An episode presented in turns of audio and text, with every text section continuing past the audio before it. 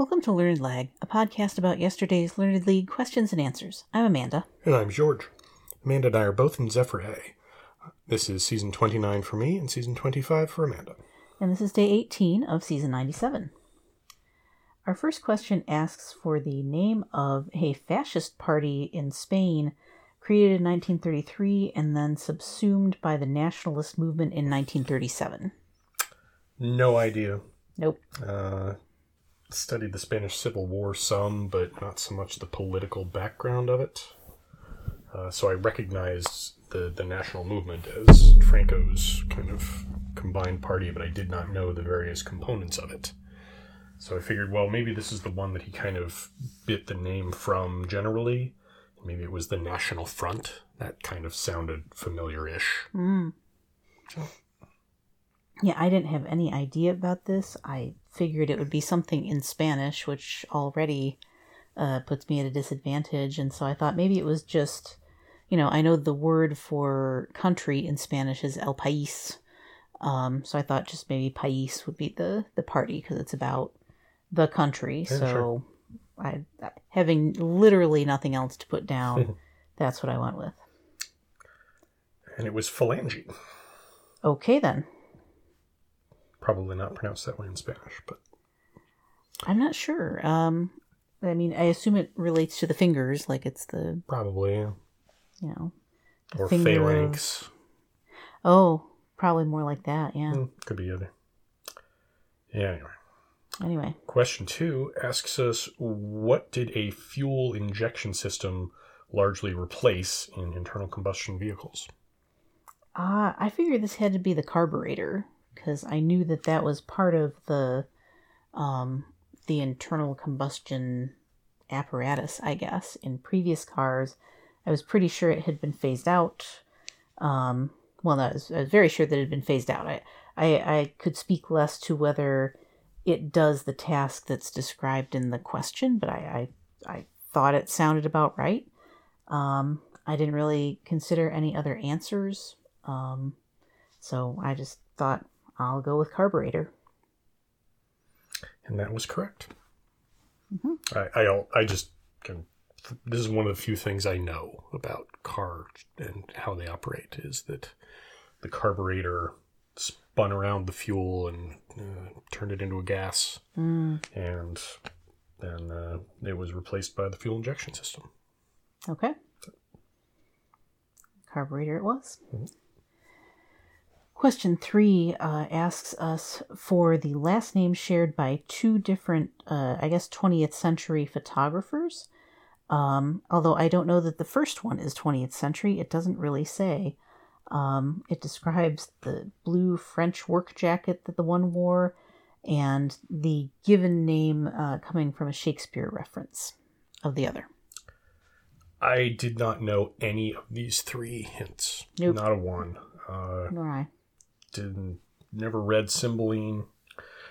Uh, don't know much about uh, 20th century photographers. I mean, there's I, I kind of know some of them, but not specifically. Like I know that I think Diane Arbus is one, and there was the other one that I'm forgetting now. And there was, uh, I think there was like a Dorothea Lange was like the the one in the Oh, yeah. Depression. hmm So that was kind of what I keyed in on was Dorothea Lange, and I also thought for some reason there was a Dorothea Turner. Hmm. Um, so I was kind of bouncing between Lange and Turner's. Figured, oh, is, is that a name for a New York Times fashion photographer? Sure, why not? Lange, Turner, could be either of those. Yeah. Um, so uh, finally, I just sort of landed on Lange and said, "Yeah, that makes sense. That that would be a name." And Dor and then Dorothea would be the the uh, heroine of Cymbeline. Sure, yeah, that makes sense. That so, seems like a name that he would use. Okay. Yeah, I um, was very much grasping at straws for this one too, and I ended up going with Leibovitz as in Annie. That was the one I was thinking of. Okay, Um, yeah, very, you know, definitely a prolific 20th century photographer. No idea if she was ever a member of this modernist collective or where she got that given name, but I thought Anne or Annie could be a plausible source of a, you know, a Shakespeare name for Pete's sake. reasonable. Um, and I had no idea about the other, um, you know, the, the fashion photographer. I, I sort of think there might be like a David Leibovitz who is a photographer, or in some other New York Times adjacent, I don't know, you know, uh, journalism or photography type field. Um, but I just thought Leibovitz, that's a, a name that I definitely know is the one photographer. And so, you know, maybe that's enough to carry the day. So that's what I put down. It was Cunningham, Okay, then. which yeah, it definitely does not make me think. Oh, of course, yes, that makes sense. Yeah, Yeah. so we're, we're at two out of three for answers that I don't even recognize. Yeah. Mm. That, that I have no recognition of, like, oh, yeah, that would make sense. Yep. I might not have ever gotten to it, but I would be like, sure, that, that uh, piece of the puzzle fits. Nope. Nope. Two out of three. No clue, no inkling.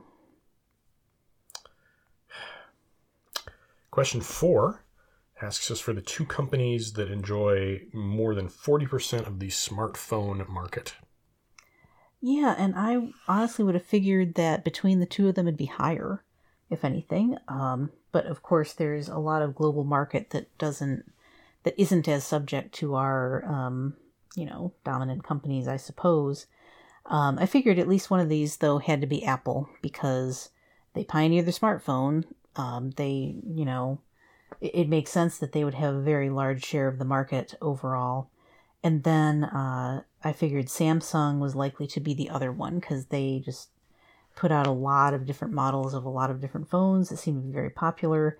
Um, and I was a little bit shocked that number three was Nokia, um, and was that was last, you know, uh, in one of the top two spots as of 2013.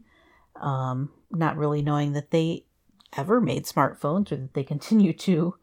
Um, and so I, given that that one was third, uh, and that I was almost certain Apple was one of the top ones, um, the fact that Samsung seemed like it was in the right place in those rankings um, gave me a little more confidence in putting it down. So I put Apple and Samsung.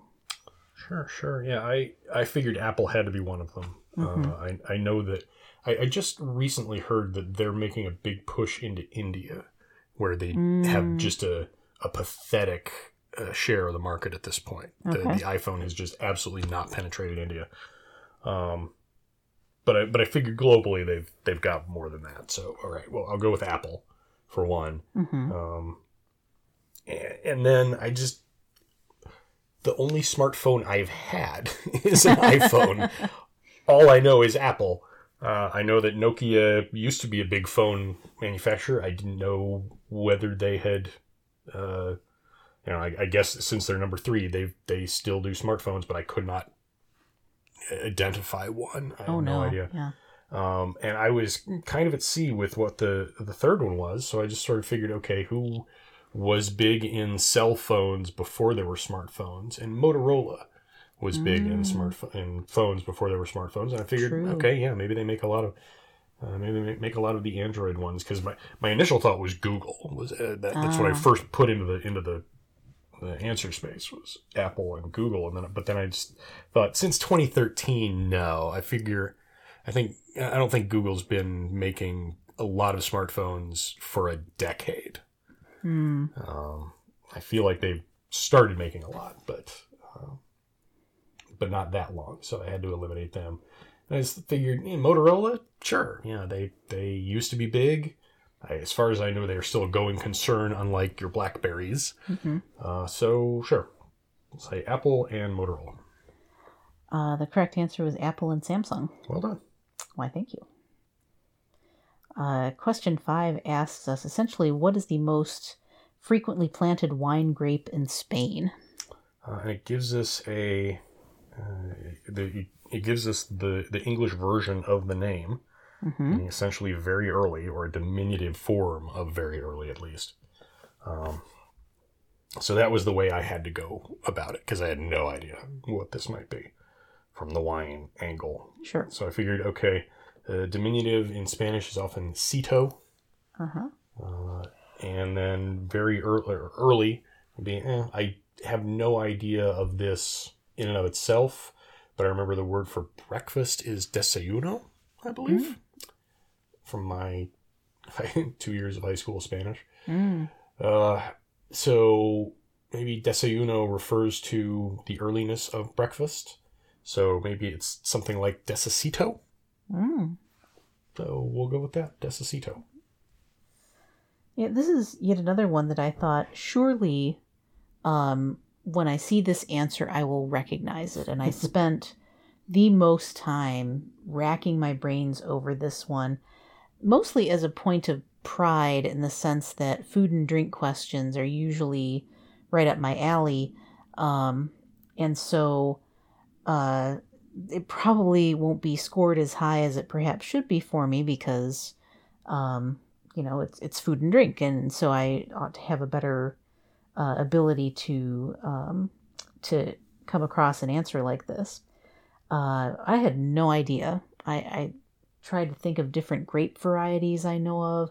The only ones I could think of were like associated with you know had French names or um, or what have you. And I finally thought, well, surely there's some famous tie into this. Um, and so I thought, well, the most famous wine I can think of literarily would be Amontillado. Mm-hmm. Um, and I thought maybe that that referred to grapes that were Amontillas.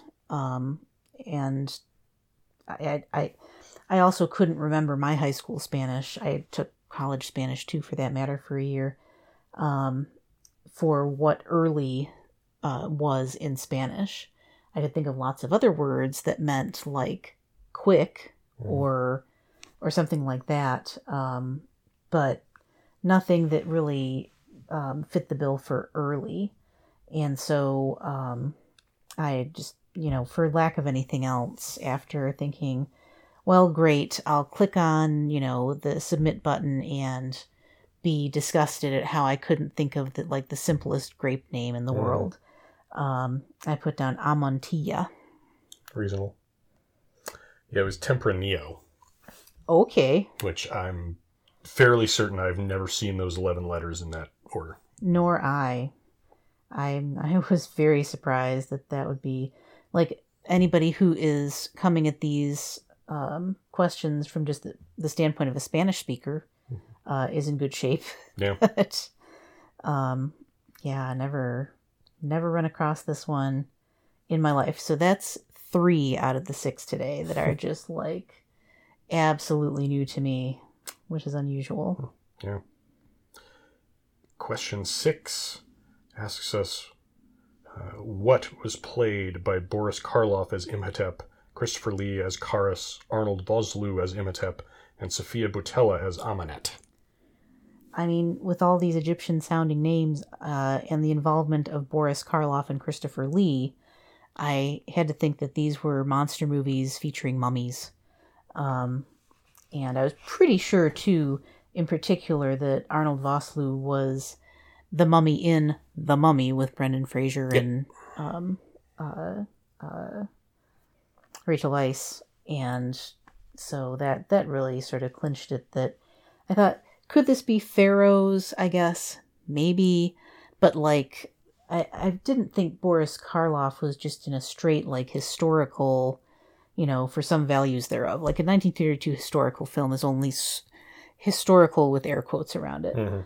um, but he was so well known for playing monsters christopher lee played in a lot of you know horror and monster movies too as i recall Mhm. um, and i was pretty sure about uh, 1999's the mummy being the reference for the third film um, so i put down mummies Uh, yeah, I as soon as I saw Arnold Vosloo, I, I was like, oh yeah, and that Imhotep, yeah, this was Mhm. definitely the Mummy. yeah Um, the I have not seen the 2017 one. I think that was the Tom Cruise where they were trying to kind of make a Universal Monsters cinematic universe, and that one like failed so badly that see because you you're like Tom Cruise is in a mummy movie. What? wow Yeah, yeah I just, Yeah. speaking of things i haven't heard of that's how hard that franchise died. woof Um, and and it, I, I didn't see it either, but uh, from what I remember, it was kind of supposed to be sort of the more serious and still scary version, uh, as opposed to the 1999 franchise that was much more uh, thriller, yes, but also comedy. Mm, Very, tongue very much in cheek in a lot of it. right. Uh, you know, thanks largely to John Hannah, who is awesome. Does not get enough credit for being uh, one of the great uh, straight men sidekick types. Um, but yeah, Karloff uh, was the mummy. I've never seen the Christopher Lee version. I'm Mm, sure it's good. right. It's Christopher Lee. Uh, but yeah, just I, I don't know why Arnold Vosloo is stuck in my head so so hard, but he was Mm. so good as that and has done so little else. He's his career other than the Mummy is just a ton of straight to DVD and straight to uh, straight to cable uh, B movies. But Sure. he was so good. So yeah, I said Mummy. And that was the correct answer. Was mummies. Mummy is So three out of six for me. two. Oof. Got a big two. I think this day's going to be hard Yeah. because I, I, I, I like to think that I know enough about most things that come up that I recognize them. Yeah. But these were just nothing.